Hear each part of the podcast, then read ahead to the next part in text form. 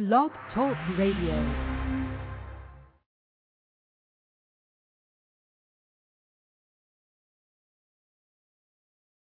Blog Talk Radio. Kosha, why we can't go outside and play today? Baby, because there's too much happening out there. We got misguided people in this world who turn to violence and use guns, and sometimes innocent people like you and me get caught in the middle of it. Well, what's wrong with him? Baby, I don't know. They need change in their lives. I oh,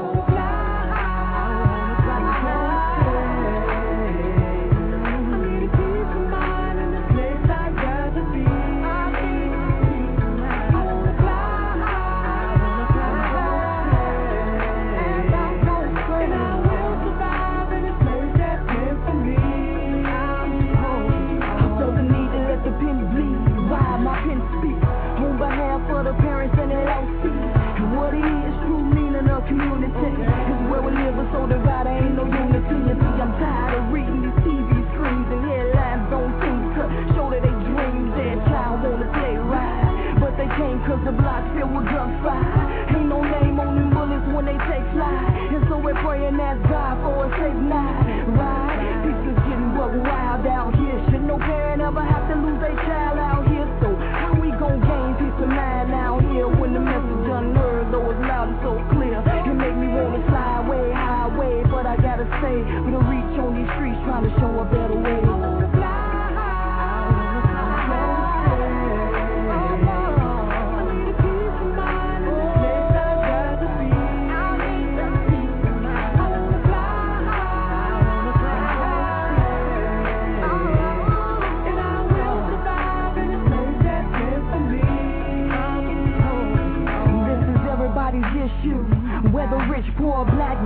man, woman, still it affects you. Violence ain't racist. Death come in their faces, complacent. Till it hits home, that's when you taste it. And all of these murders and numbers unheard of, for reasons unheard of, account for a third of crimes just committed. You hear, but do you feel it now? Me and my people stand strong until they get it. Tell the streets to put the thumpers down. Let's build a foundation here on common ground. And know that we won't stop until that peace is found. Silent cries through the night, can you hear that sound?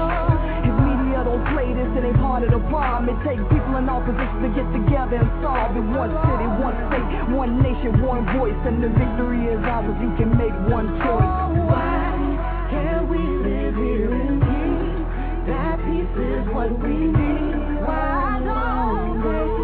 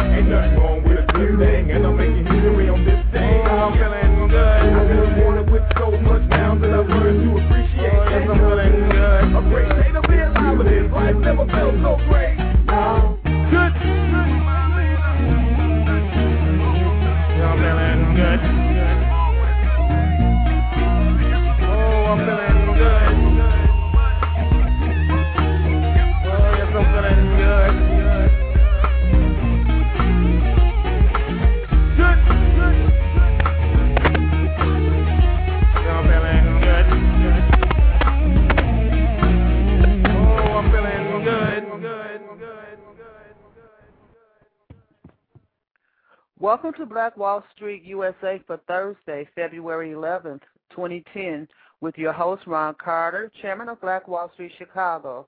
This is Sonia Purdue, founder of Chicago's Black Business Network.com, and I will be Ron Carter's co-host for this segment. After the opening, you were listening to Common Ground performed by Chicago's own Kosha and Something Great by Inspire out of Las Vegas. Black Wall Street USA is on the air every Thursday evening at 7 p.m. right here on CBBN on Blog Talk Radio. CBBN Talk, which is which is the show that I host on Tuesdays, is designed especially for the members of Chicago's Black Business Network.com to present their products and services to you, the Blog Talk audience, nationwide. We're on the air every Tuesday evening at 7 p.m. Central Standard Time. Join us and touch the world. We want to thank you for being with us this evening and for sharing in this opportunity to serve African American businesses across the nation by calling in and being part of the solution. As we welcome the host, Ron Carter, Chairman of Black Wall Street Chicago, we want to let you know that Economic, Economic Summit 11 is scheduled for Saturday, February 27th, right here in Chicago from 8.30 a.m. to 5 p.m at Homan Square, located at 3333 West Arthington. There were over 200 guests at Summit 10 on October 31st at the Urban League last year, and we expect an even larger turnout at this event. The first 250 guests will receive a deluxe goodie bag. It is our way of saying thank you for your support. Black Wall Street Chicago wants to ask that everyone registers for this event by February 21st. There is no charge to enter if you register by this date. At the door, the cost will be $10. That is Saturday, February 27th from 8.30 a.m. to 5 p.m. Arrive early and get one of our spectacular goodie bags. To register and for more information, call 312-624-8351, 312-624-8351. And we're already getting calls. So come on over. Uh, they have vendor booths uh, before it's too late. Come on in. We will repeat this information again in the show, and it is also posted in the chat room. I've posted it, posted it for you in the chat room. You're listening to Black Wall Street USA, and this evening's show will be presented in two parts. Ms. Jan Lindsay, membership chairperson for Black Wall Street Chicago, will be joining us for the first segment. Ms. Lindsay is also an executive board member for the Black Shopping Channel. Watch out, Chicago. The Black Shopping Channel is coming your way. We're excited to have Jan with us this evening. In the second segment, we ask the question, you must be a racist. Black Wall Street USA discusses the pro-black business agenda. The question is circulating more than you think regarding the, the movement, a much-needed movement toward buying and shopping black businesses. So Ron and I thought that we would invite you to discuss with us how these accusations of racism by blacks for their support of black businesses should be addressed. So stay tuned for the second half of the show, which should be quite interesting. Our caller number is 347 326 9477. Our caller number is 347 326 9477. The chat room is open. Leave your company information and website links in the chat room. That is how we network. That's a networking tool also. Press the number one if you would like to speak to our guest or if you have a comment or a question. Let's welcome the chairman of Black Wall Street Chicago, Ron Carter, to the show. Good morning. Good afternoon. Good evening. Good evening, Mr. Carter. How are yeah. you? It was one of those days today. We had one of those uh, board meetings for Black Wall Street. Then we had a uh, committee meeting preparing for the summit for February 27th, and then we were uh, guests for Black History Month at the uh, OCC Option Exchange uh, in the Loop, which uh, they had a well received uh, ethnic group to hear about the historical nature of Black Wall Street and also as it relates to the uh, uh, Black Wall Street Chicago. And then to top it off, as this day was moving forward, uh, we understand that um, Reverend R, uh, Al Sharpton had a meeting with uh, President Barack Obama, and upon his meeting, communications were uh, developing today in uh, in the report from Reverend Sharpton that he will want to come to the summit and to present his meeting of the economic agenda of the president and to use Black Wall Street as a model of how we are to promote the urban economic agenda. So there's been a lot of things happening today. If I say good morning, that means I'm still hyper to move this day forward. You know, I mean, it's not. It was one of them non-stopping days for Black Wall Street, in which that's a con- continuous uh, dialogue, even to the point that we also got word that uh, uh, Gary, Indiana, wanted to be a part of the Black Wall Street. So Sonia, when I say good morning, I'm still fresh and I'm still uh, lively with the day, and I don't know if I want to bring it to an end, but uh, I am delighted that we're here and we have uh, guests today, and we're moving on with the Chicago Black Business Network talk show, in which um, we got a good show to, um, to to present and to discuss. And so, good evening in a way, okay? Good right. evening, Mr. Carter. Yeah, you're on top of the world. It's really going, and it's and it is it is exciting. You do sound like it's morning. That's how that's how much enthusiasm you're putting through, Ron. Oh, is that what it is? Yeah. Well, look, I, I guess the the energy has been sparking today. That's for sure. So I'm still energized uh, from whoa from uh 5:30 this morning. So I'm I'm good. I'm wow. Good. Wow, Right. it's only going to get better. You- I think you're going to be doing some 20, 25 hour days. But Yes, uh, I know at, it. at the way the way that it's going, and uh, I know you probably didn't expect all this when you started this in 2007, did you, Ron? No, Black Wall Street started out of frustrations of conversation, uh, meaning that people were just uh, doing that barbershop, uh, beauty salon talk, frustrated with the issues, and so we didn't even know what the concept of Black Wall Street was all about. We just said, well, look, if we're going to talk about it, we're going to have a meeting, we're going to have to call ourselves something. And so as we uh one of the people came up and said, Well look, let's call ourselves Black Wall Street. So what does that mean? So historically we found out the historical nature of Tulsa, Oklahoma, and as Tulsa, Oklahoma was destroyed by bombs, other cities were destroyed too, but there's been some social and economic conditions that have destroyed because when we look at Chicago, it's no different than uh, Oakland, it's no different than Atlanta, it's no different than Detroit, it's no different than Harlem of New York City. We all have the same issues. So, with all of the issues and with all the network that we have on nationally, and as we move to the uh, the talk show of um, the Chicago Black Business Network to the Black Wall Street USA talk show because you know as you know as we've been doing these talk shows we've been having people from all over the country calling in and we've been networking nationally. So no I wasn't expecting where we are today but it's just more of a spirit that's going on that we have to pull it together and that's what it's doing even to the point as we are uh, working now to have the national summit of Black Wall Street USA here in Chicago area in August. And as we even expanded our relationship to Gary, Indiana, which there was some mixed feelings about Gary, Indiana, but we're going to embrace that city as a Black Wall Street as we are embracing others uh, as well.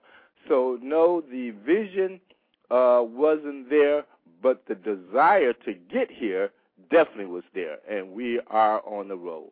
So yes, um, Absolutely no, wonderful. yes and no. Okay. Yes or no? I get Right. you. I think that um, it's a phenomenal opportunity. Sometimes, uh, as they taught us, opportunity comes knocking, and you got to be ready to co- uh, open the door. And I think that's what's being asked of you, Ron. That's my interpretation. Um, as you move through each step, opportunity comes. You've been preparing for this, and uh, uh, your years as a editor and publisher was preparation. Your you your years as uh, an activist in the Chicago community was preparation for this. When you stepped up to the helm, you did not expect that it would come as it is coming. But and this is my interpretation, you were being prepared to do this. Uh, people, I'm rolling my Uh, eyes. What you don't- talking about? Anyway, go ahead. I'm sorry. what you say? That's okay. All right. Just, I uh, I'm just- talking out loud. Go ahead. I'm sorry. Go. I was just I talking sure- out loud. I sure want to know what you said, though. But anyway, I would. That's what I think, Ron. Um, okay. Don't don't don't don't don't let it bother you. Uh, somebody got to step up? Well, yeah, we all stepped up to the plate. Um, I, I think even to the point of what we started two years ago to people that's coming into Black Wall Street today. Uh, people coming in. Some people are actually being drafted to be a part of Black Wall Street. When I use that term drafted, that means that when we see people that have uh, skills and have the, uh, the the know-how to help move us forward, we somewhat kind of grab them and draft them and say, look, this is where we got to move, and your expertise can help us do it. Yes, there are people that walk away from the responsibility, but there is a a, a magnet of what we've been doing that have brought some very skills. Matter of fact, if I have to say, Sonia, to the point of uh, the Chicago Black Business Network. Uh, believe me when I say what you have contributed, even to the point when you contribute when you brought those donuts to to one meeting. Well, nobody wasn't expecting that, but you stepped up to, to some some general tasks that contribute to the whole agenda, and even to the point as you have been pushing our internet presence uh, forward. So is you, is uh, the, the the 20 committee members of Black Wall Street, is all of us that have made this difference. But even as we made this difference, we know that we got some major tax, uh, tasks in front of us, and we're moving forward. So, okay, I'm gonna give myself some credit with the rest, but I understand what you're saying. and it's okay because I'm going to go back and listen to that part. But anyway, I wanted yes, what that's what the internet does. But anyway, it, and it's okay. But uh anyway, yes, everyone, not only you. Uh, when I say that, I use you as an example. We're being prepared. If uh, you start building a prototype with Black Wall Street Chicago that has to carry forth uh, as as a national prototype, that's a huge job for everybody, your board members, everybody in your organization. That's that's a huge challenge. But mm-hmm. we do have to step up and, and, and do that. You listen to Black Wall Street USA with host Ron Carter. Now let's let's recap. Could, uh, do we have a confirmation for Reverend Sharpton, or are you still waiting? Yes, that is definitely in the motions right now, uh, and for the most part, that's a ninety percent. It was his uh, recommendation that Black Wall Street uh, be the model to move forward this um, economic template of where Chicago, where the nation need to be in addressing economic agendas. Uh, that came through our board member and activist Mark Allen that has been communicating with uh, Sharpton, and he communicated with me today that uh, that is how we want to move forward. So what we're doing is, again, as we had our committee meeting today, and I think that kind of laid it out, even though we had our agenda pretty set. As we get closer and closer to the agenda, many things come on the table that we need to kind of alter our agenda. And so the, the summits are set in order to do that type of alteration, but still stay focused on what we planned to do three months ago, but we have to have that open door of inclusion, and that inclusion includes the uh, the local business on 47th Street to the local uh, agenda that Al Sharpton has presented to uh, President Barack to have on the agenda for the next summit. So yes, we are moving closer to a uh, uh, what I would say um, just working out the clinks, but it is a a, a done agenda that Reverend Al Sharpton will be making the presentation at the summit on his meeting using Black Wall Street as a template and a model how we need to push the urban economic agenda. That's great news. Ron, Black Wall Street USA is a is new on the blog talk radio scene, but like Black Wall Street Chicago itself, we're taking off running. And uh, I just want to share with the listeners some of the past guests that we've had. Obi Wordlaw. Uh, Obi, I think, said it was the 25th largest black business owner in Illinois and like 125th in the nation. He joined us on our first show. Daryl Jones, mm-hmm. contractors in the neighborhood. We want to thank Daryl for being our guest last week, and that was just one. Uh, that was just part one for us. We're going to have Mr. Jones back again. Senator Donne Trotter was a mm-hmm. guest. Uh, Illinois State Representative LaShawn K. Ford was a guest. Uh, we, oh, yeah. we thank all of them for joining us. And we don't want to get forget Mr. Prentice Allison, who has been named uh, chairperson for Chicago's for uh, Black Wall Street. Chicago, oh, Madison, Madison, Madison Street, correct. That's mm-hmm. right. That's right. right. You know, this is Black Wall Street and Chicago Black Business Network. I, I got them going back and forth here, Ron. But we've had we've had some great shows, and uh, and it's something else that we're growing into, and it's just going to take it's to take off as well. It's going to take off as well. You're listening to Black Wall Street Chicago, USA, with our host Ron Carter. I'm Sonia Purdue. Ron, our first guest is on the line. Why don't you welcome Jan Lindsay to the show? Yes, Jan Lindsay, um, if I can make this uh, pre-intro, is that an individual, again, as we talked uh, earlier about people stepping up to the plate, uh, when our last summit, there was a representative of the uh, Black Shopping Channel at the summit, and they presented a a position of wanting to be a part of the Black Wall Street. Uh, that individual came to that one summit, but uh, Jan Lindsay somewhat stepped up to the plate. She stepped up to the plate being the director of the um, uh, being a board director of the Black Shopping Channel, and also an active business person in Peoria, Illinois.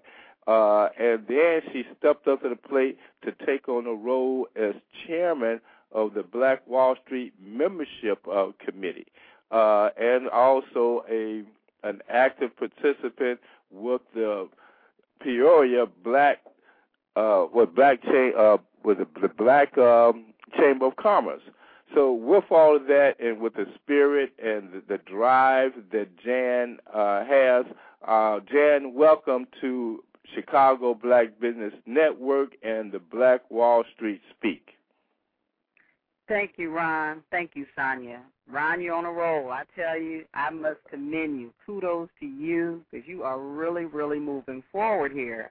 Oh well, we, we're we're moving forward, and I definitely want to um, commend you stepping forward to uh, make this whole process uh, come to the next step. Uh, Jan, let me uh, ask you, who who is Jan? How did you get to be? Matter of fact, I heard a secret about you. Oh, really? Yes, surprised the heck out of me. I oh, hope oh, I'm really? not wrong. Yeah. Somebody told me that you are a minister. You didn't know that, Ron? No, I did not know that.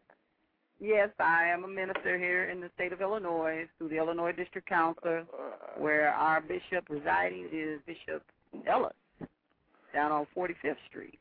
He is the presiding bishop for the Illinois District Council Mm. under the. PAC. So we have a minister that is promoting the black uh, shopping channel and got a real agenda for economic development. Yes, I'm an entrepreneur as well. Uh, I come through a long line. My mother was an entrepreneur. My grandparents, both my grandmother and my grandfather, all my greats Mhm. were entrepreneurs. So it's just in my soul. Mm. Um, and ministry as well. Um, I can't Mm. give you much uh, genealogy on the ministry, but I know that I've been called, and so Mhm. therefore I, that's something I cannot deny or run from because you know I, I every time I try to run, I end up running back. So I find Right. it safe over here in ministry. Okay. So tell me, how uh, how did you get involved with the Black Shopping Channel? And tell us a little bit what is the Black Shopping Channel? Okay. I went to a ministers pastors conference in Detroit, Michigan in May of '09, where I was introduced to the Black Shopping Channel. Now this this uh, conference uh, allowed various vendors, ministers, pastors to be able to find out the things entrepreneurial. Uh, Bishop Ellis is a very, very Charles Ellis is a very strong man with belief in moving forward. And uh, while I was there, I was just touched by uh, his leadership and his beautiful church that he has built, and for his community and for his children and and for the uh, seniors. So they're just entrepreneur all over the place. His wife is Mhm. director for Mary Kay. She's a phenomenal lady in the Lord, and just seeing her driving around in her pink Cadillac Escalade, I was like, ooh, I want to be like that, you know. But anyway, once I left that conference, having uh, just being briefly introduced to the Black Shopping Channel, I came back to Peoria and I began to seek the Lord uh, even on a higher level, economically. You know, Mhm. uh, I I just you know I, there was I'm called to do more, And as I began to seek and look back through my heritage, uh, the Black Shopping Channel inspired me to be able to uh, meet a gentleman who was doing a product for a wine company, and Mm-hmm. um, I was the person who did the commercial for uh, the wine company. And as I was sitting one day thinking about what could I do with wine, you know, trying to piggyback off of that, and I said, and being a minister, you know, and I thought, oh well, Grandpa made moonshine, my mom made wine, Mm-hmm. but the Spirit spoke and said, why not an altar wine? So I've recreated myself and uh, allowed the Lord to move in my spirit, and I'll be introducing uh, an altar wine uh, next month. Oh, okay. So then, with this now, when you're introducing it, are you um, this is a, a national distribution, or is it focus in a regional, or the state of Illinois? Uh, what's the process for going your to distribution? be it's going to be marketed on the Black Shopping Channel, and Black Shopping Channel is global. Mhm. The internet site is global, and the television should be in 18 states within the next few months. We've already uh, launched in New York and some of the southern eastern states. So now we are on our way to lighting up across the United States, and I'm so excited about that. Okay. And it was the Black Shopping Channel that really inspired me to create myself. You know, because the Black Shopping Channel offers uh, three to five minute infomercial, which we're doing our pre-launch tour uh, right as we speak, moving across the U.S. And um, in that three to five minute infomercial, we ask that the persons or you know whoever the entrepreneur is behind that uh, idea to be able or concept to be able to do their own commercial because who knows about their product better than that person. So the Mhm. three to five minute infomercial as well as a web page and there's so many other tools that have been implemented in with the black shopping channel. So it just doesn't stop there we're talking about a three tier revenue model um, as well as sub revenue models and we just introduced our visa retailers card and Mm. I'm really excited about that. Okay. So, um, what's the relationship with uh, Black Wall Street and the Black Shopping Channel, and even as it relates to others as well? I mean, are, Well, the it a- relationship. Black Wall Street is about black business and empowering black businesses um, from the model of Black Wall Street, Oklahoma. And you and I both know that that was a system that worked. It worked for almost 100 years from 1921 or 1931, 18, I'm sorry, 31 to 1921. So it was almost 100 years old before the bombing of Black Wall Street in Oklahoma. Mhm. So how that relationship works is that even though we're not racist, that's not the issue here. It's just that we are a people that have carried a nation for so many years. And it's mm. time for us to start carrying one another. I need to be able to come to you and purchase things, and I need to know that you're out there. So, being that the Black Wall Street has the businesses and the Black Shopping Channel has the vehicle of notifying where these businesses are and how to get in touch with them so I can patronize those businesses, these that's how that relationship is formed. You have the businesses and we can help those businesses get their products and services out there on a national as well as a global level. Right. Well, um, we're going to, um, Sonia, we want to take a break, and then after the break, we want to uh, bring uh, Jan back on the other side so we can discuss the, this membership role that she's having and with this Black Wall Street as we move forward to the uh, summit on February uh, 27. Are we ready for that break, Sonia? We can do that, Mr. Carter. You're listening to Black Wall Street USA with your host, Ron Carter.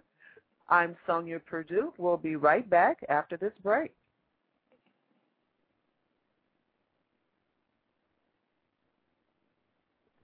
We support organizations like Partners in Community Building, Inc., as they contribute to building up our communities by enriching the lives of others. Partners in Community Building is a nonprofit organization and there is no charge for their services. PICB is a HUD certified counseling agency, and here are just a few of the services available to you in the Chicagoland area. Foreclosure prevention, there's no charge for this service. Winterization, who doesn't need their home winterized? CEDA Energy Assistance and Furnace Programs. Even if you are paying your electric and gas bill on time, you may still qualify for assistance from CEDA. Home ownership counseling is available as well as rental assistance referrals. Partners in Community Building is located at 3424 South State Street in Chicago. For additional information and to schedule an appointment, contact PICB at 312-328-0873. Call 312-328-0873 for all of your housing needs. Ms. Bobby Ball is the Executive Director of Partners in Community Building, Inc. Tell her you heard about it on CBBN on Blog Talk Radio.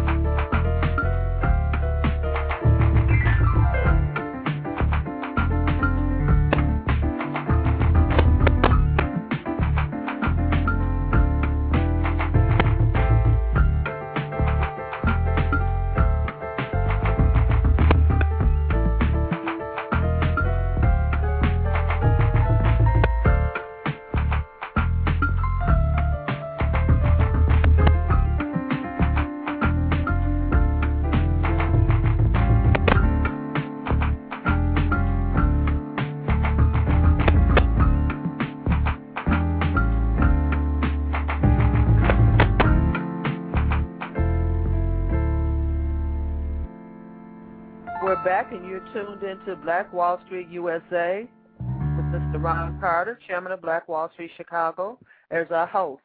I'm Sonia Purdue, founder of Chicago's Black Business Network.com. Join us and touch the world.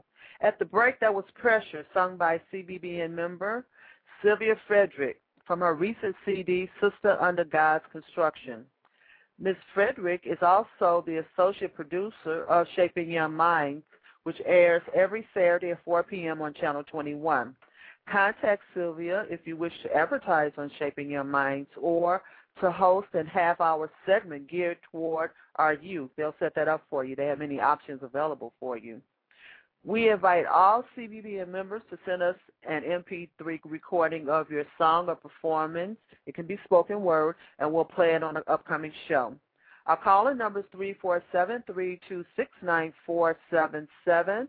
Our calling number is 347-326-9477. You must press the number one if you would like to speak to our guest or if you have a comment or question. Before we go back to Mr. Carter and our guest, we want to share a few announcements with you. Because sometimes we get to going so much in the show, we miss the announcements and we miss uh, acknowledging our supporters. I want to be sure that we get all this information out. First of all, Partners in Community Building is having a housing fair scheduled for Wednesday, February 17th from noon to 7.30 p.m. This fair will be held in the offices of South Street Journal at 449 East 35th Street in Chicago. For additional information and to schedule an appointment, contact PICB at 312-328-0873. That's Partners in Community Building at 312-328-0873 for all of your housing needs. We want to remind you of Black Wall Street Chicago's Economic Summit 11 for Saturday, February 27th, right here in Chicago, 8.30 a.m. to 5 p.m at Homan Square, located at 3333 West Arthington. They're asking that everyone pre-registers by February 21st. They want to have a good look at the number of people they should be anticipating. For information and to register, call 312-624-8351, 312-624-8351. And remember, we're giving away goodie bags for the first 250 guests. So if you'd like to put your business cards, your brochures, your event flyers or postcards into that distribution package, give me a call, Sonia Purdue, tomorrow, 312-239-8835, 312-239-8835. Time is short. The space is limited, so you need to call me first thing in the morning. Ron's guest this evening is Jan Lindsay membership chairperson for Black Wall Street Chicago. Ms. Lindsay is also an executive board member for the Black Shopping Channel. You're tuned into Black Wall Street USA. Our host is Ron Carter. Let's go back to you, Ron, and our guest. Well, thank you, uh, Sonia, and uh, welcome back, uh, along with our special guest, uh, Jan Lindsay who's a board member of Black Wall Street and our membership chair. Uh, Jan, um, can you um, give us a, a, little focus on what is the purpose and the direction as membership uh, chairperson for Black Wall Street? Well, focus and direction is providing members with quality programs that is going to enhance their businesses and create an economic power system for them to be able to seek counsel, get direction, know where to move, what's in the what's in the market, what's for high demand, you know, to be able to uh, support their families and take care of better care of our communities because it's our children that are out here dying and it's our streets that are falling apart and different things that are going on within our community. So the focus to increase our membership is basically revenue. We know that any organization, business, etc., cannot operate without revenue, and it is my desire to uh, push forward, get uh, help uh, members or potential members understand that in, in order to provide services that's going to help them local, governmental, etc., we have to have revenue. And in order to have revenue, our businesses have to have revenue. So uh, it's a it's a 360. We all just have to take care of one another. And what I'm uh, pursuing now is to uh, have as many pre-registrations as well as membership before the 27th, so we can have a great time and we can pay some bills. Mm-hmm. Okay. So, uh, being a a member, even though it's the the association and the the networking of uh, Black Wall Street, um, would you say that there is a certain type of obligation? Uh, well, not just with being um, a member of Black Wall Street, but being a part of an organization. Is there certain levels uh, that people are expected to be a, a member. Naturally, this is a business organization, so there is a focus of what is the bottom line, where is the network toward money. But is there a uh, another type of purpose of being a member? Is it from that the uh, a purpose or the, the the spirit of it, or is it just how does membership affects my business? Well, as a member of the Black Wall Street Chicago, it's more than just being a member. You you have benefits. Uh, you have uh, an association to identify with, as well as you have a history of an organization or an actual Black Wall Street, again, and I'm going to repeat myself because this is so great to me, that functioned for almost a hundred years and was very, very successful. And in the spirit of that alone, it is carrying over to our Black Wall Street there in Chicago and throughout the land, Oakland, etc. And it's not it's more than just being a member. It's spiritual. There's a connection that is is dwelling in the air, and we got to catch it, grasp it, understand it, and move with it because there's power in number. There's a unity in numbers. And if we can all agree on the power that the Black Wall Street Chicago has and what it can offer, I believe that there can be a whole lot of things done and accomplished in less than two years because it's so much that is needed for our black businesses in Chicago. Uh, the community, we know that uh, Chicago is what third with black businesses in the in in the United States. Correct. I mean, come mm-hmm. on, that's power. Right. And it's powerful. Well, mm-hmm. uh, Sonia, do you have a guest with us this evening? There's no one at the on the line at this time. They're all just listening to you. Okay. Well, with that, uh, as we uh, have our uh, listeners listening in, let me ask you, uh, um, uh, Jan, as we begin to uh, focus on, as you begin rather to focus on the membership, can you address how Black Wall Street is associated and is I don't know if it's the term the membership or association with other organizations such as the uh, Chicago Black Business Network and the Black Shopping Channel, and even as it can relate to, uh, say, Rainbow Push or the Nation of Islam or the Chicago um, uh, or Chicago Urban League. Is there a uh, a method of not necessarily just membership, but association that needs to be uh, addressed as all organizations have the same, um, um, I guess, agenda of sustaining and increasing black businesses. How can you assess this association if not direct membership? As an association or even associations with other um, organizations, the Black Wall Street is unique in its own way. Um, when you look at the fact that we that the Black Wall Street is such a um, great entity within the Chicago, the city of Chicago, and what it it it offers businesses exposure. You know, the networking piece of the Black Wall Street is the key. You you have to identify with some association in order to even be accepted or welcomed in certain arenas, and we all know that. Um, it's it's almost like the forerunner, John the Baptist, before Jesus Christ came. He came. He said, "It is not I, but it is He that comes behind me." So Black Wall Street offers that a lead in and, and, and assistance into getting certain things, information.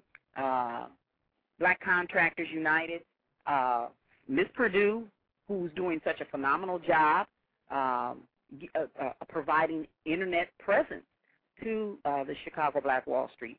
Uh, I myself, with the Black Shopping Channel, is offering u- unique services of uh, television, uh, advertising, which uh, we uh, most businesses, small businesses, can't afford that type of advertising, as well as a web page. And now that we're offering the retailer's card to small businesses that, or just to individuals who want to be able to have bill pay features and and things of that nature, and also be able to keep good accounting records of their expenditures and their uh, monies or revenues that they earn through their business. So it's it's definitely a wonderful organization that gives businesses exposure. And then with our monthly networking meetings, our our weekly meetings, there's just so much to uh, be able to accomplish with knowing other folks. So it's a great or I should say other business owners.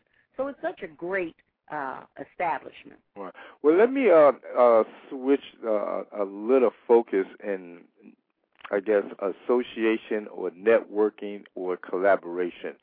Uh, prior to us uh, forming Black Wall Street, there was a business person, prominent business person. Matter of fact, there's no need not to hide his name. Uh, Elzie Higginbottom. He is the uh, um, the the founder and owner of East Lake Management, and he's basically one of the probably the top five developers in Chicago. He made the assessment that the problem with uh, Chicago black community is that it had too many ministers and social service organizations running the economics of the community. As a minister yourself and as a business leader and an entrepreneur, how do you assess his uh, statement? In to be quite honest, um, my assessment it, it, it's true in some cases because what has happened is we've become too too traditional. You know, no God never said that we had to be poor. You know, He says the earth is His and the fullness thereof. Uh, mm-hmm. He's given us uh, a mind because we, if we look at it, if Adam could name every beast in the field, every fowl in the air, and everything under the sea, as well as creeping upon the earth, that tells me we have a great mind. And if a great mind is stagnated and and basically uh, made enslaved or imprisoned, it does not grow. It's just like a great white shark. If you put it in a small aquarium, it'll adapt to its ha- you know to its environment. But if you put it in the ocean where it can grow to its greatest capacity, we need that type of growth within the church. That's why we must have entrepreneurial programs for our young people. And then we wonder why we lose our children when they get certain ages. If we don't feed them, then we won't be able, they will not be able to go out into society and be productive individuals. If they don't want to work for that particular organization, they don't have to work for them. They can create their own uh, inventions or let their ideas or imaginations run.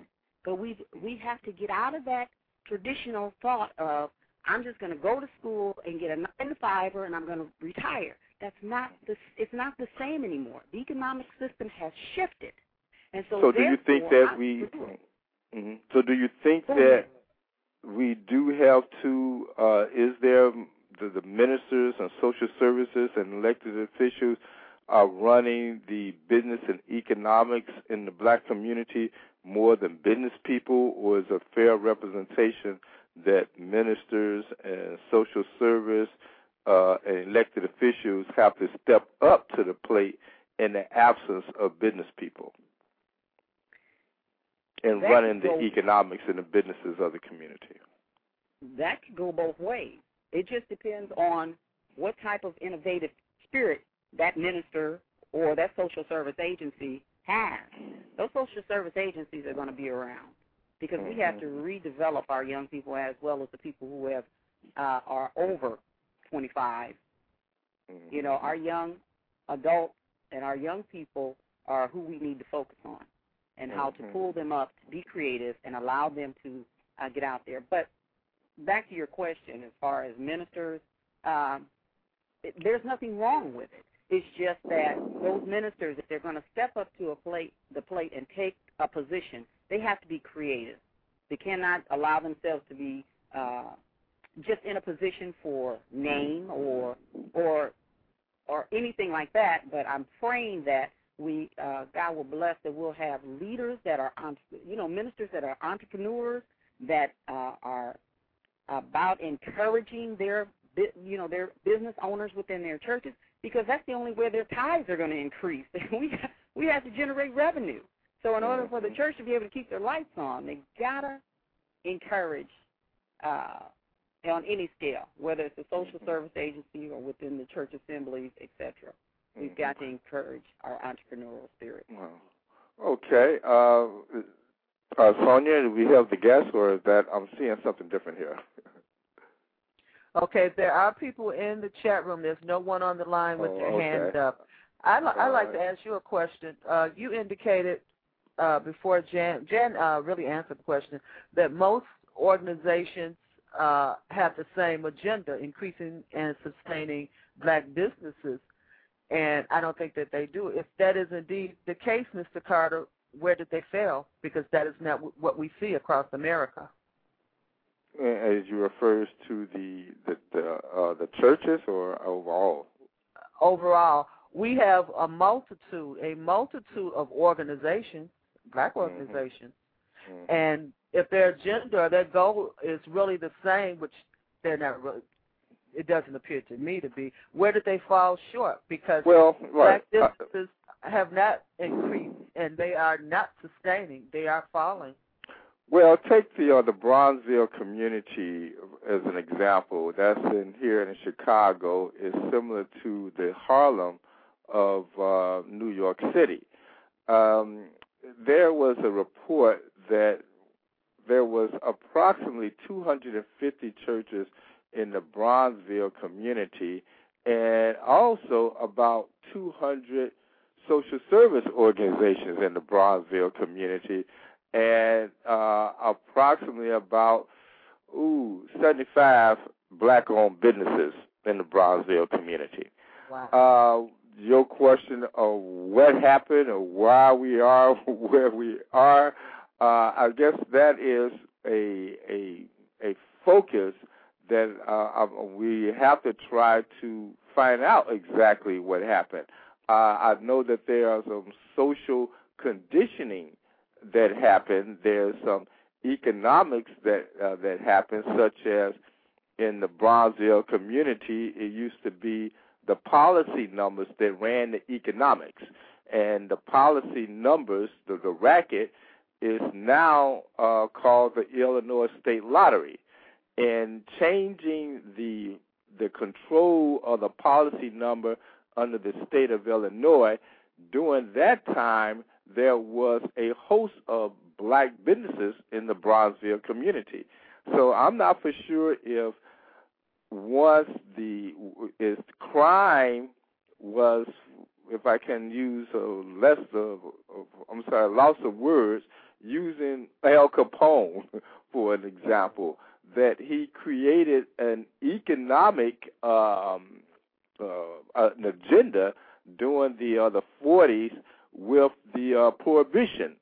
And once the government found out it could not control the uh, the selling of beer, it legalized it, and as it legalized it, it somewhat put Al Capone out of business. Uh, maybe it's the same way with the drugs.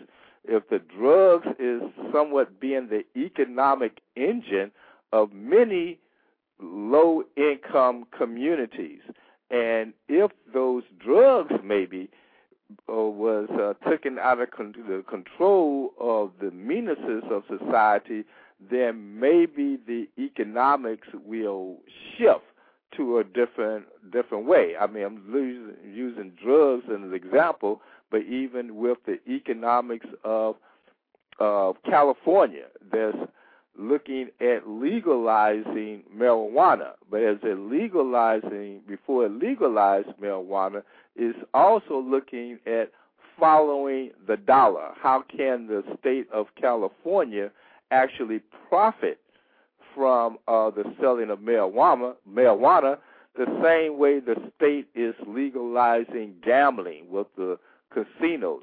So the state probably haven't found a way to legalize a crime to profit off of it.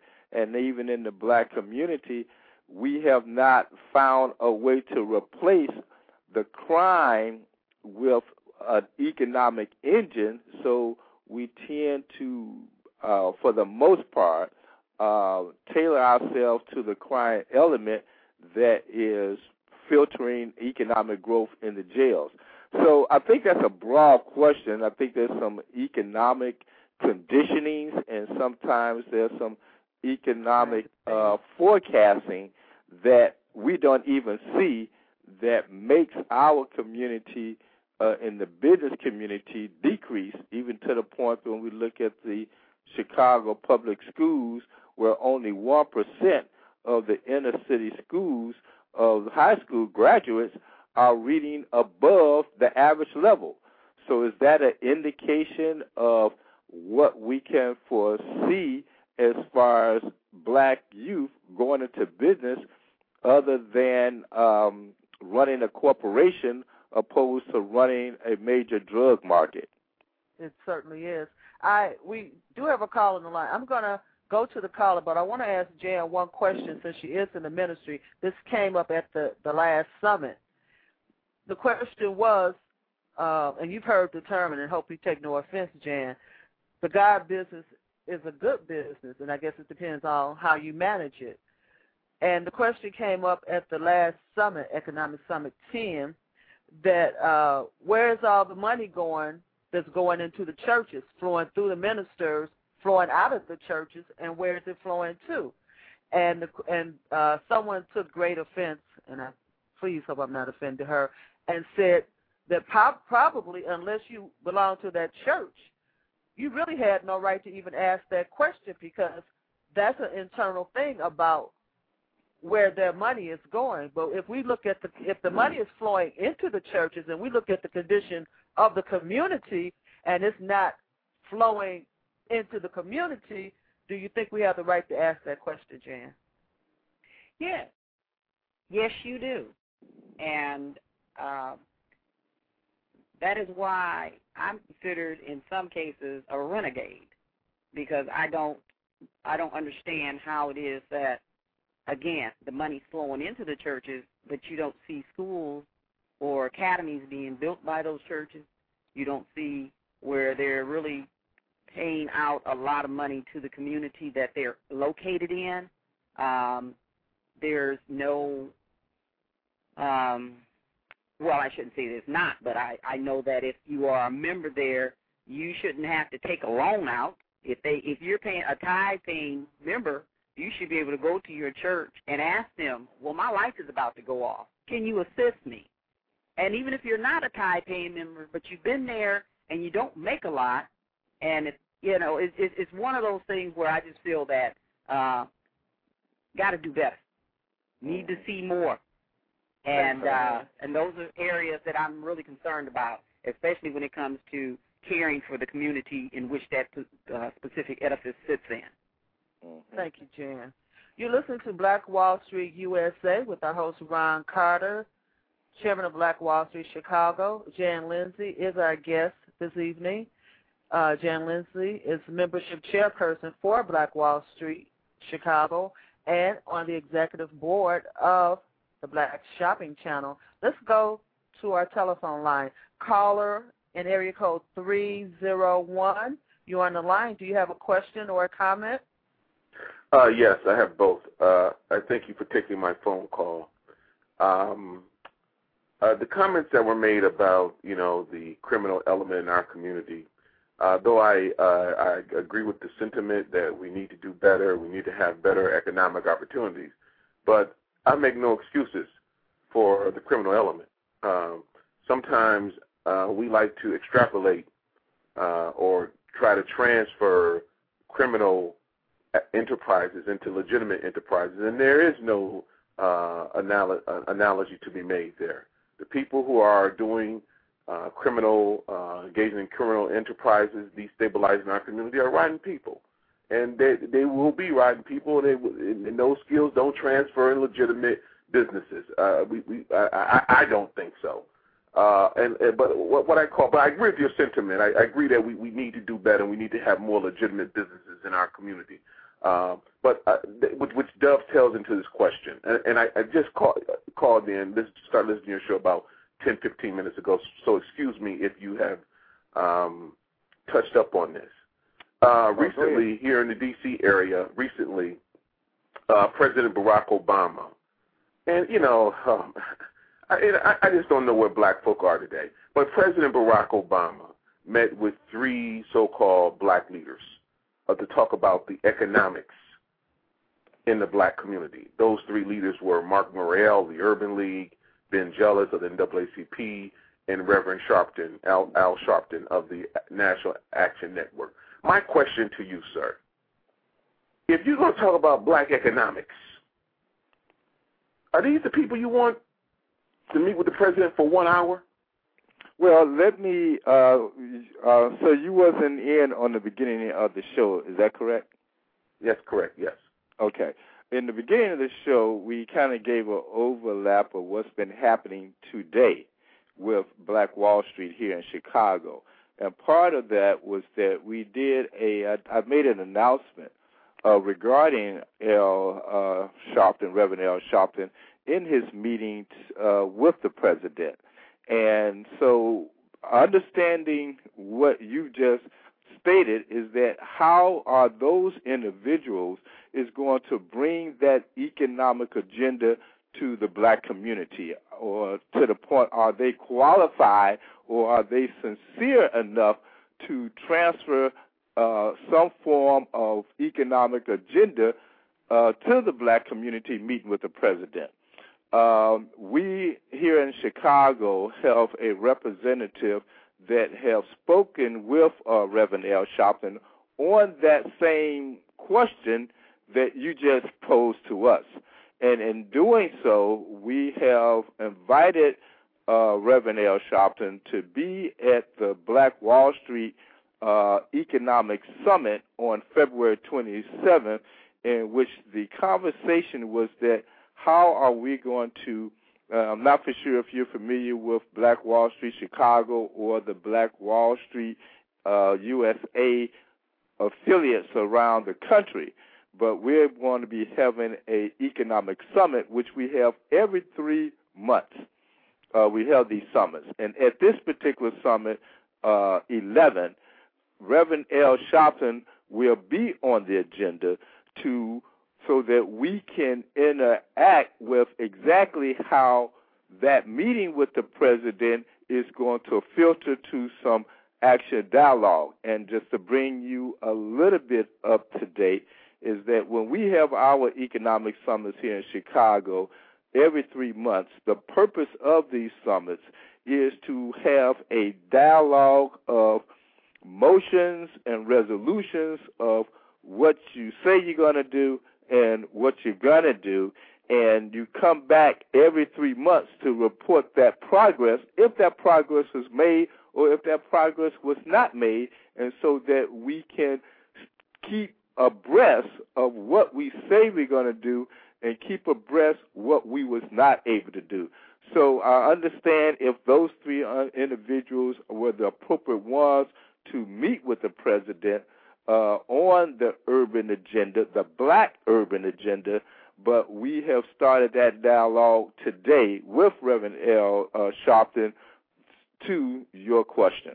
So that is in motions.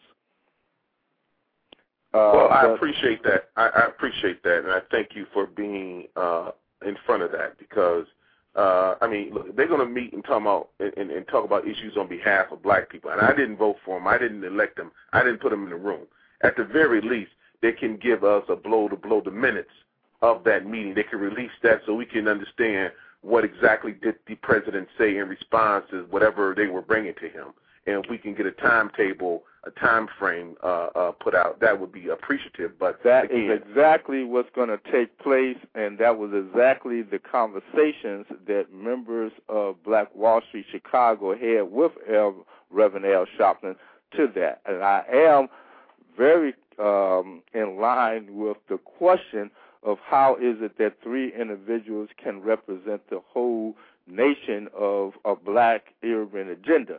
Let me ask you, what is happening in Washington, D.C., um, taking in consideration that it is, uh, what's the population, black population of Washington, D.C.?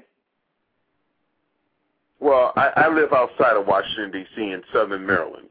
Um, Okay, well let me, then- well, well, well, well, let me just say this: in, in, in, Maryland, in Southern Maryland, Mm-hmm. one of the most contentious issues uh, are MBEs.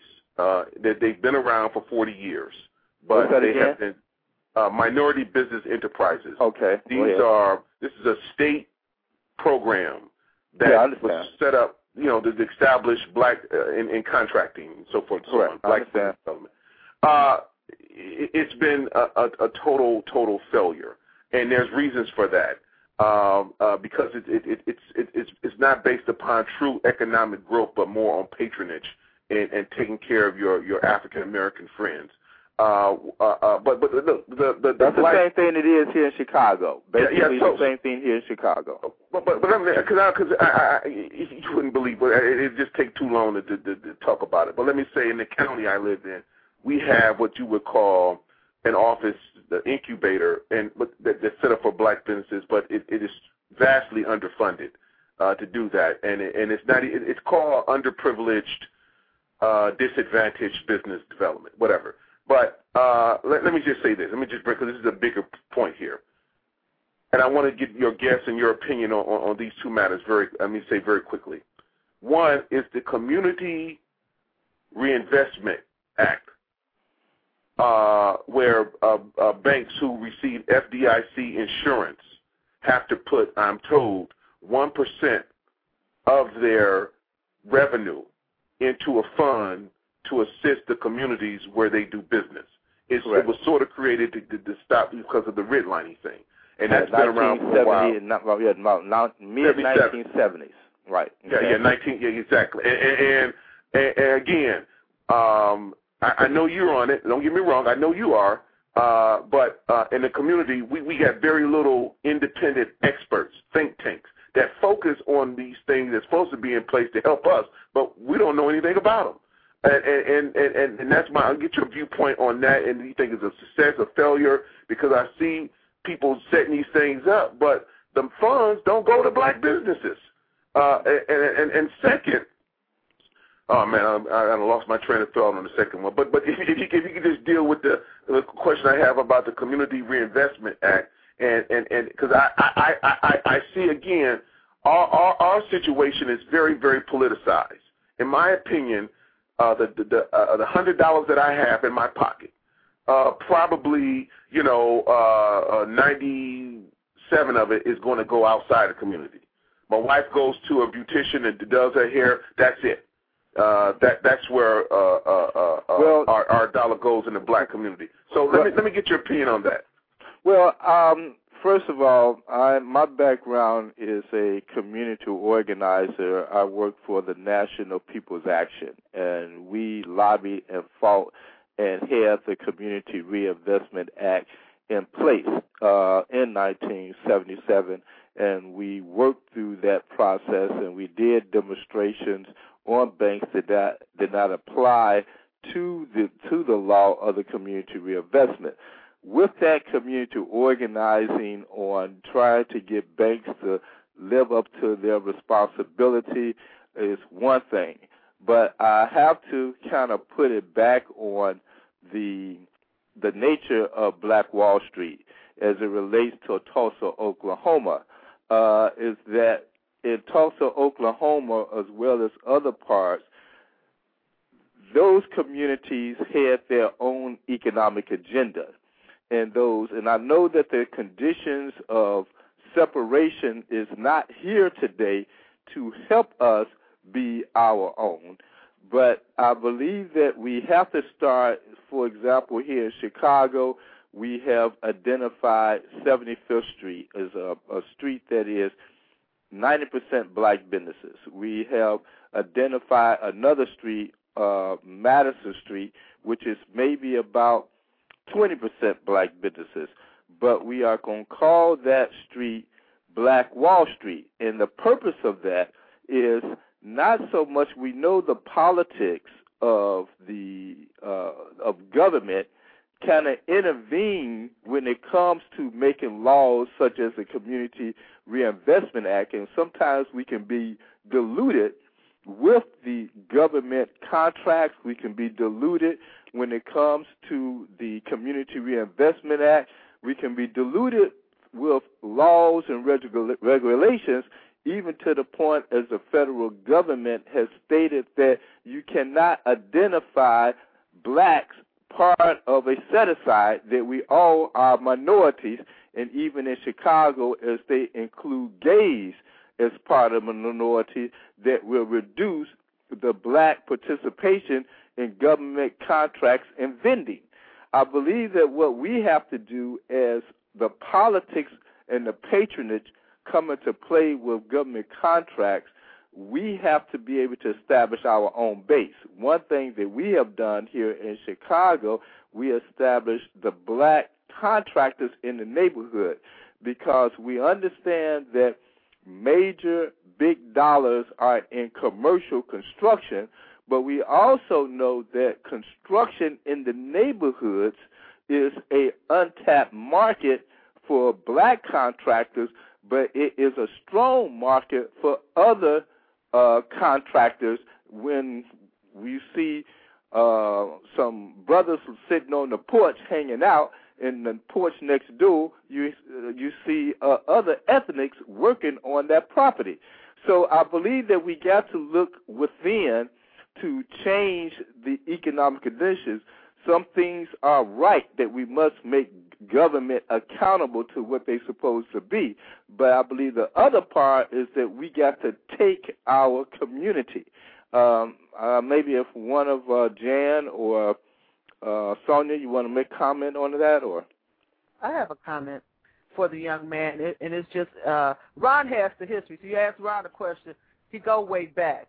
That's what I mean about preparation.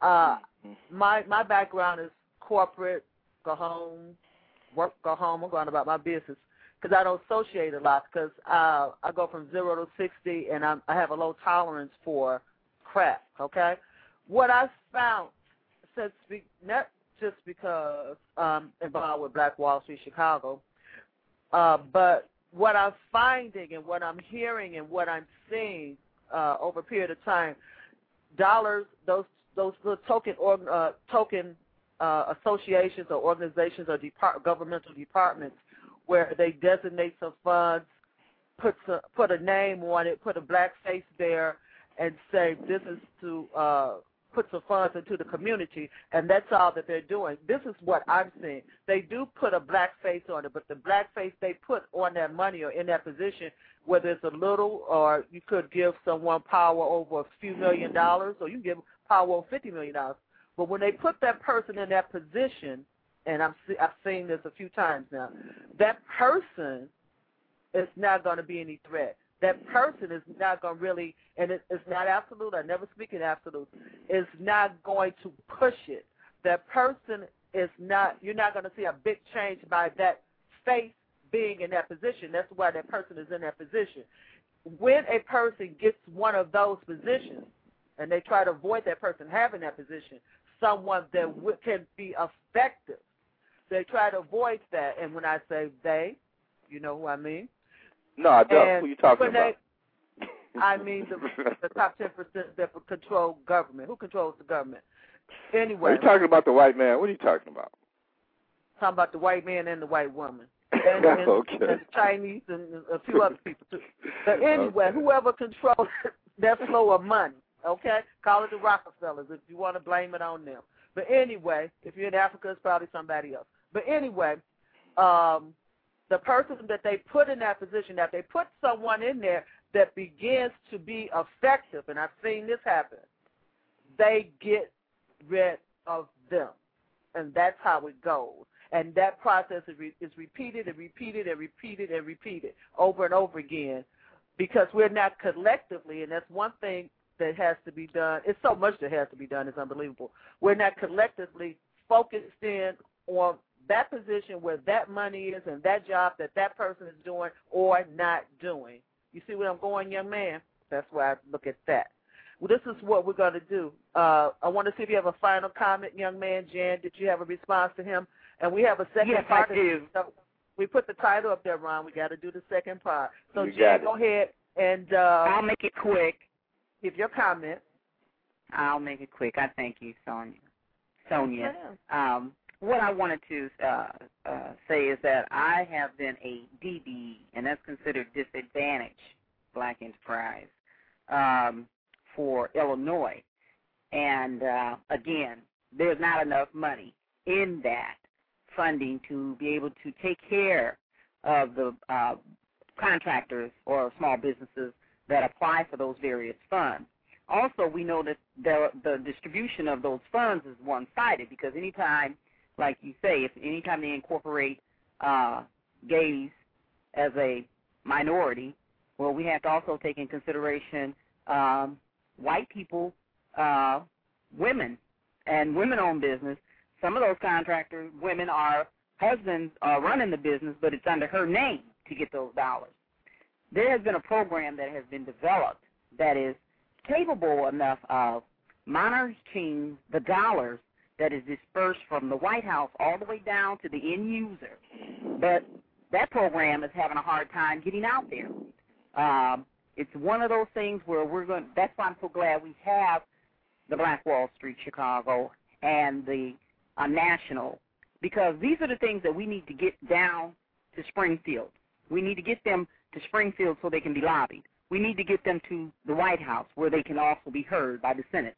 We need to move uh, programs that are going to be effective and that uh, Mr. Obama or President Obama can also see himself and see that it is a very well structured programs that are out there. And then we as people, the black people of this country, we got to be we ain't got to be radical, but we need to be uh, we need to be uh, a little bit more vocal and united and stop being, you know, one clique over here, another clique over there. We got to come together and support everybody. And if they're giving bad service or bad business, send them a note. Tell them I was in your establishment and my chicken was raw. Don't go down the street and talk about them. Those are the things, those are the practices that we need to develop as a people and come together on this matter. Thank you. Okay, thank you, Jan. And thank you for being with us. You please stay uh, with us as we move into our next segment as we speak about the question of being pro-black. Is it being racist? Thank you so much, each of you. Guest, guest, uh, Jan, please stay on the line, and our caller, please stay on the line. You listen to Black Wall Street USA with our host, Chairman of Black Wall Street Chicago, Ron Carter. I'm Sonia Purdue, founder of Chicago's Black Business Network, and we'll be right back after this break. A successful special event can be very challenging and stressful at times. Our staff of professionals organizes your event down to every last detail, no matter what size your special event may be. Our creativity and attention to detail turns your ordinary party into an extraordinary event. At Andy Clyde's, world-class service for our clients is standard. We can provide travel arrangements, accommodations, event sites, caterers, florists, photographers, transportation, hairstylists, and makeup artists, favors, daily plans for guests, and pre-event information such as detailed maps, save the date cards, and invitations. Being a custom event planner means that we cater to you. We are not locked in by guidelines passed down by corporate. It is our job to find the best possible way to present your event. We have been referred to as dream weavers because we listen to what you want and get it done. Our specialties are the vacation packages. Visit our website at www.andyclides.net to see examples of what sets our services above others. And remember, at Andy Clyde's, we are your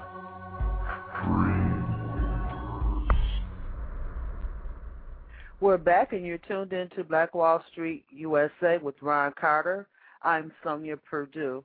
Our caller number is 347 326 9477. Our caller number is 347 326 9477. Leave your company information and website links in the chat room. Press the number 1. If you're listening on the telephone, you can also listen to us at www.blogtalkradio.com slash CBBN. We're going to go, uh, Jan Lindsay, we're going to, uh, who is membership chairperson for Black Wall Street Chicago and on the executive board of the Black Shopping Channel, is going to stay on the line with us. But because we advertised uh, or posted on our website that we would have two segments, we should probably do that. As you can see, when Mr. Carter gets to going, he gets to going. And we all are getting excited. We're getting excited about what's taking place here because something great, something great is definitely taking place here.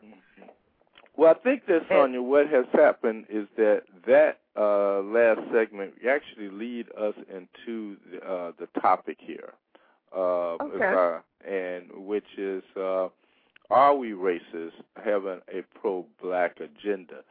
One um, national attention came to that is with the project that's called the Ebony Experiment, uh, where this couple in Oak Park, Illinois, a suburb of Chicago, came up with that they're going to buy all their goods from a black uh, establishment, from a black business. And when they went on this, uh, the Andersons, when they went on this crusade, they uh, was uh, reached out, or the the national reached uh, national media reached out to them from uh, the Larry King show, um, um, national televisions, ABC, CNN, all of them brought an attention to the Anderson on this crusade of only buying black.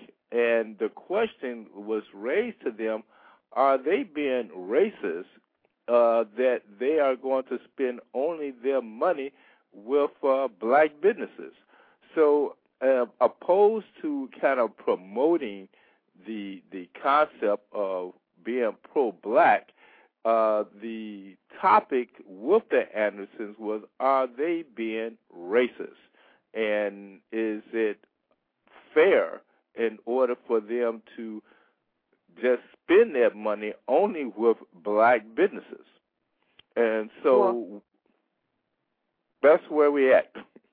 That's where we at. Well, let me let me set this up a little bit, Ron. Okay. We came the the way this this uh, came about. Um, I didn't plan for the show to have that topic this week, but when we were on the show last week, one of uh, my members of CBBN was on the show, and he indicated so it's a little closer to home to me, and I'm a reactionary. I have a tendency to do, tendency to do that, No and I remember Miss Anderson uh, of the Empower Movement expressing all those things to us, and uh, she spoke at the ICE Theater here in Chicago last October. As a matter of fact, that's where we met. Right. And uh, it was a little bit closer to home to me. Last week, uh, one of my members said that he posted. I have a little cat, uh, a little kitty looking in the mirror, and in the in the mirror they see reflection of a lion. He has that on his website, which Chicago's Black Business Network.com. He said that someone called him and told him that that was racist, and that was this is my reaction, and my question is, you must be a racist.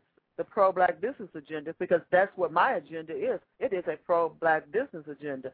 I don't have anybody else in mind when when I formed the organization. Now, this question is circulating more than we think regarding the movement, much needed movement, buying and supporting black people.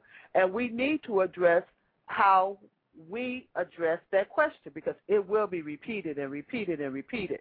And I thought that what we would do is, because uh, I think we talked about this very briefly, what's your definition of racism, Ron? Well, that um, well, being in the movement, being part of the uh, whole black political um, movement of the uh, 60s and going into the 70s, we uh, define races as a group or an individual that has the power to uh, influence or to direct the uh, or undermine another group of people using race as bait in depressing another group. So, uh, and even I've got this quote from uh, Elijah Muhammad, and he indicated that in order to be a racist, you have to be in a position of power to suppress another group. So there's a difference between being prejudiced and being a racist. As I look at the term, and I believe uh, I did look at the uh, in even as Webster Dictionary uh, declared, it is to be able to suppress another group because of their race. So it's not possible for us to be racist unless we racist against ourselves, right? According to that definition. Well, do uh, is Black Wall Street racist if we interview two candidates to be an employee and we but again i'm going back to the uh the term to suppress a group of people is not there's a difference between being prejudiced and being a racist meaning that you have to be in power to suppress another group um, I tried to justify that maybe Black Wall Street can be prejudiced based on employment uh, preference. But no, you have to be in power to suppress another group. Uh, there was a individual uh, in Chicago by the name of Ed Vrdolyak, and um, he was on WVON radio show uh, maybe about uh, a year ago, and he was being interviewed. And he made the comment that the council wars during Harold Washington days was not about race, it was about power. And that the black community must understand that um, it was all about power and not about race. So South Street Journal replied to him in an editorial that if you use race to maintain power, then you are a racist.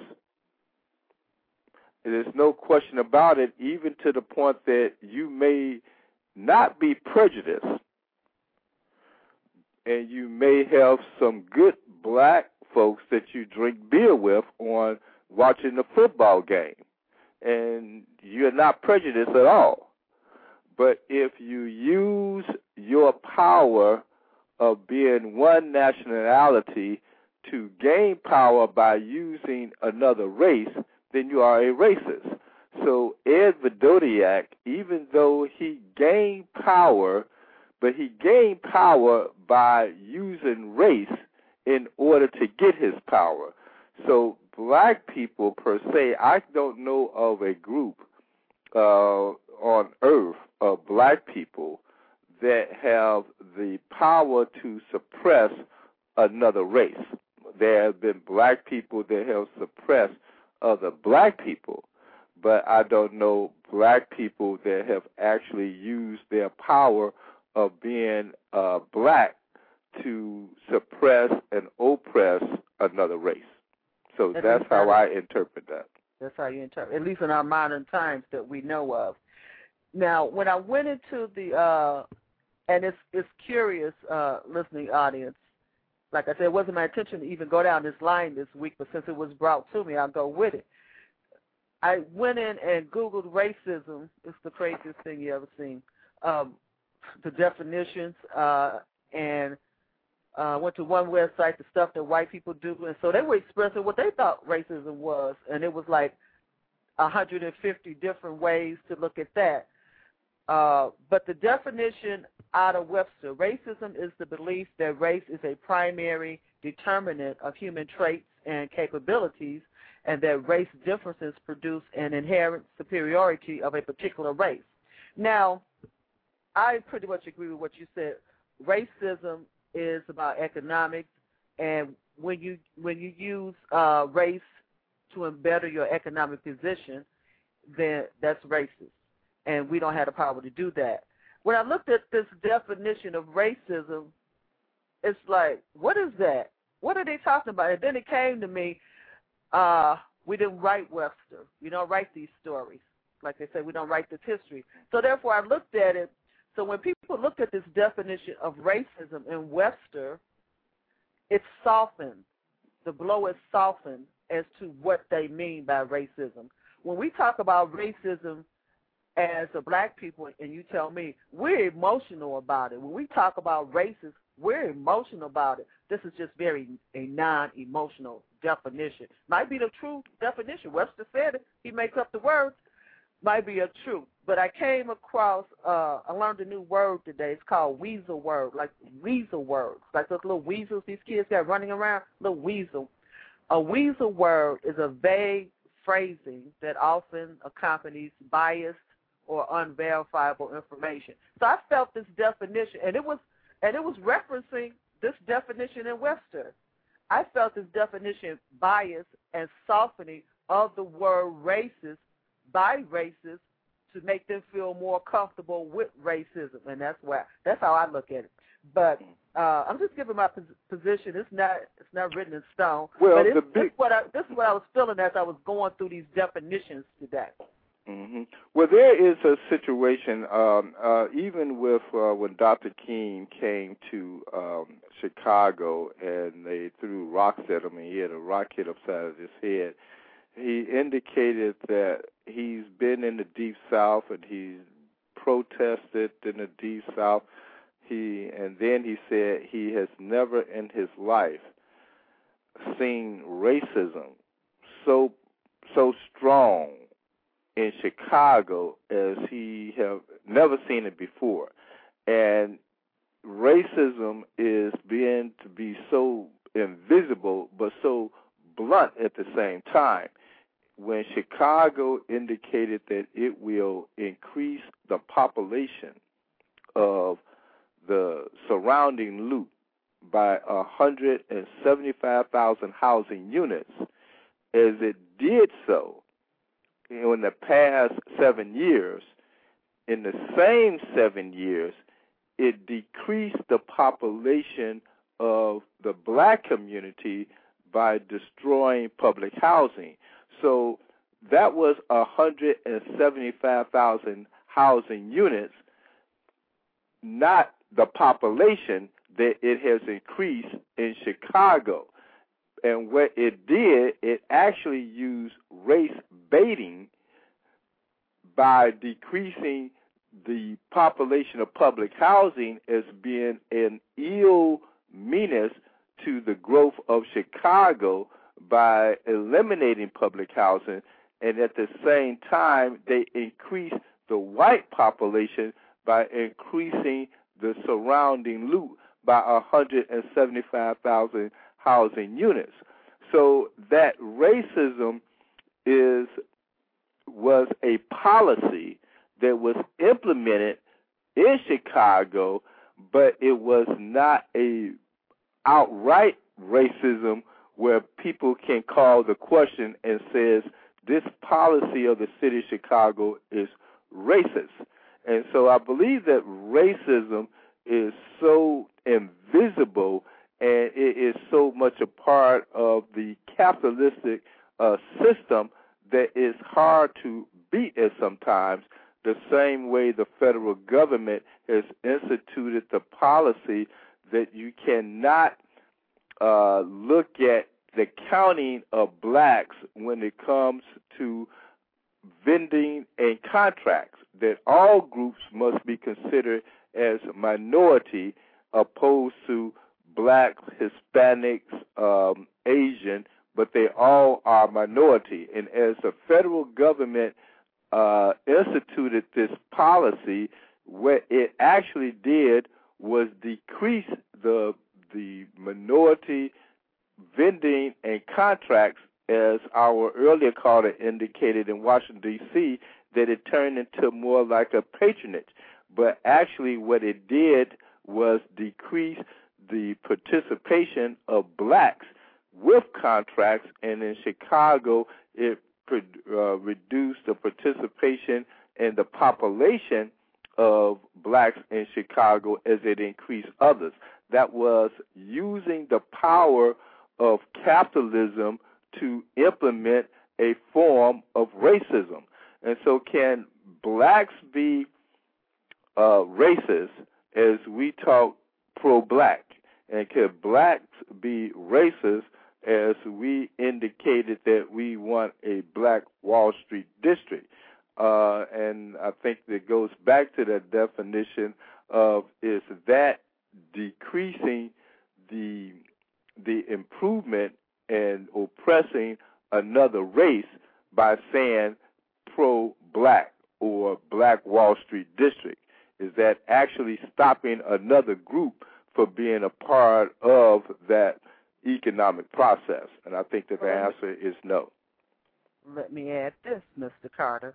You listen Yeah. to Black Wall Street USA, Black Wall Street USA with Ron Carter, chairman of Black Wall Street Chicago. I'm Sonia Purdue. I don't think that's covert racism. The the example that you just used, I think is blatant. We're just not calling it that. I will. I'm gonna give you another example, and then I'm gonna say uh, one other thing I put in my notes, and then we'll ask the caller if he has a comment, and I'll let you and Jan close out the show. This is an example I always I've used several times on my show uh, because you talk about being covert. Our eyes are on so many things. There's so many different things coming at us. There's so much going on that we don't see what's going on. For all of you don't know, I'm going to tell you, and I will tell you again. Uh, employers, Circuit City took this to the Supreme Court, which is why I don't shop at Circuit City. Uh, employers are now free to arbitrate uh, racial discrimination cases. If you go get a job and in their employment agreement it has an arbitration agreement, and if in that arbitration agreement it says that you uh, agree to arbitrate racial discrimination cases, that means that case does not go to court, but it goes to a private arbitrator. The arbitrators in Illinois, in this nation, are white male. That's who are now deciding racial discrimination cases in the United States. You can go to EEOC if you wish, but if you signed that arbitration agreement when you got a job, which you probably did because you wanted a job, then you're going to arbitration and a white male is going to arbitrate a racial discrimination case. I know this to be a fact. Mm-hmm. Now, that is not covert racism. That is blatant racism as far as I'm concerned, and it nullifies the 1964, the Civil Rights Act of, of Act, the Civil Rights Act of 1964. Go to EEOC if you want and find out about that. It's not covert. It's blatant, and it's done behind the scenes, 24 hours a day. We got so many things to watch that we can't watch everything as our rights are ero- eroded and as it's presented like they're giving us more rights when at the same time they're taking away rights. Mm-hmm. That's where part of our problem lies, Ron. It's mm-hmm. behind the scenes. It's done on paper while people smile at us and tell us we're racist. I want to bring this other point up. Mm-hmm. When I went into Google, because my name, the name of my organization, Chicago's Black Business Network, I want to address this. I want to address the definition of racism. I want to, and uh, doing not being mad at anybody. I understand uh, power. Everybody wants it. If you got it, keep it. You don't give it up, and that's just how it is. Mm-hmm. uh, and we're trying to get it. Mm-hmm. But anyway, when I talked about organizations, the late the the uh the person's gonna call my member and said that's racism. Well, when I go into Google, if I put Jewish associations in there just for Chicago, there's 25 organizations just in Chicago, and that was on one page, which with references to the word Jewish in their name. If I go and do Polish, there was 15 on one page. If I go and do uh, Greek, there were 50 on one page. There was a fire in Greektown this week. When I looked at the Tribune today, the head of the Greektown Association was speaking. Greektown. Should I pick up the phone, call him, and say, you know what? That name is racist. That's what I'm talking about. So that's going to be my response. You can come to me with that if you wish. Then I'm going to put the question back to you Mm-hmm. because I want to know. Uh, I'm going to go to the caller now, Ron. You, I can go. Okay. Ron. I can All right. go. Go, ahead with it. Go ahead with it. I could go. I want to go back to our caller and I guest and ask him if he has a comment, and then I'm going to let you and Jan close out. Mm. We got uh, seven minutes. Go ahead, sir. In area code 301. Did you have a comment? Yes. Uh, I, you know, I, I don't even know why we respond to such foolishness. We don't have to uh, come up with these elaborate, terrific explanations why we can't be racist, because they know that they're not. w- The problem is we buy into this propaganda. We buy into it, as as the lady just mentioned, young lady just mentioned about all these other ethnic groups and how they exclude everybody and do for themselves and why they do it. But we don't understand or have any grasp. A lot of us, some of us do, but too many of us don't understand our history.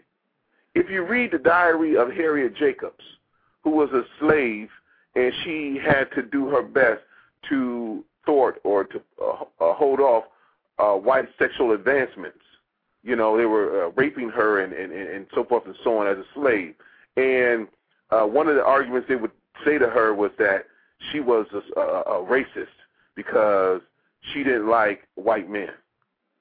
You know, that that was the same thing they told her. You know, she was being enslaved, but they they tried to put things in her mind that since she wanted to be free, that was wrong. That was wrong for her to want to be free. That shows that she didn't like Jesus and she didn't like God and she didn't like white people and so forth and so on. And if you look at uh, when we were freed in 1865 and uh, later in 18 in the 1860s, the Congress enacted, we all know, the 14th Amendment. But what we don't know, we don't teach our children in school, definitely because we, we, we like the propaganda. What happened was when blacks began to move west after slavery, say, and they went to California, San Francisco in particular, and they wanted to be admitted into the parlors, uh, the great uh, fine dining establishments, the the uh, theaters, the hotels, they were barred because they were black.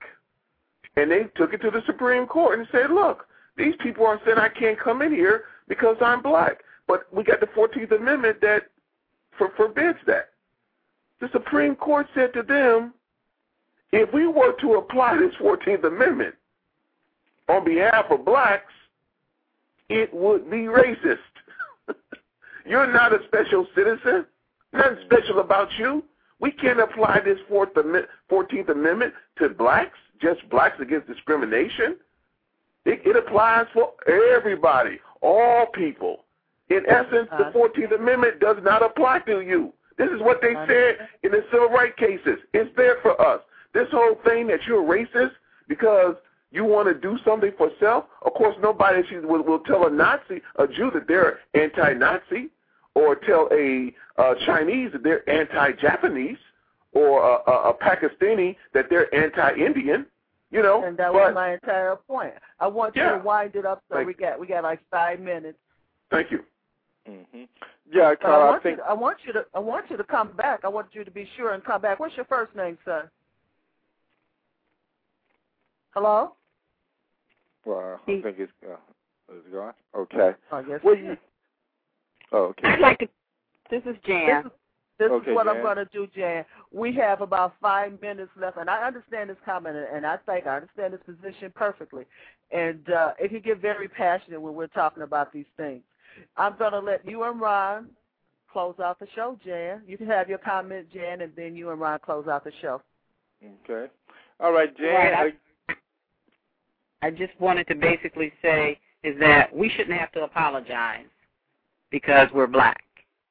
We shouldn't have to uh, silence ourselves, and that's what most people, even black people, don't want us to say. Or, for instance, uh, BET was called Black Entertainment, and they changed the name. Uh, when people heard me talk about the Black Shopping Channel, and I'm talking about my own people of color, why do you have to call it black? Couldn't it have been something else? Well, basically, is because in economics they teach in accounting, if you're in the black and out of the red, that means you're in the profit state stages instead of the uh, out of the profit stage. So with the Black Shopping Channel, it was not named that to be racist or to identify that we're black. It was just basically saying get out of the red and get over in the black with our uh, three-tier revenue model of ways to earn revenue for your small business. We just don't only uh, patronize black businesses, but we have white businesses and other colors as well. So, to of racism, um, to suppress one race in order to become superior over another, that's gone back since the children of Israel when they were coming out of Egypt. They were right. they were oppressed by the Roman government. Right. So racism goes back to way back well, and uh, has today. Right. Well, we have uh, Jan. I want to thank you for being a part of uh, Black Wall Street Speaks. Uh, we're going to welcome you back, and we're going to work with you in uh, increasing that uh, membership of Black Wall Street.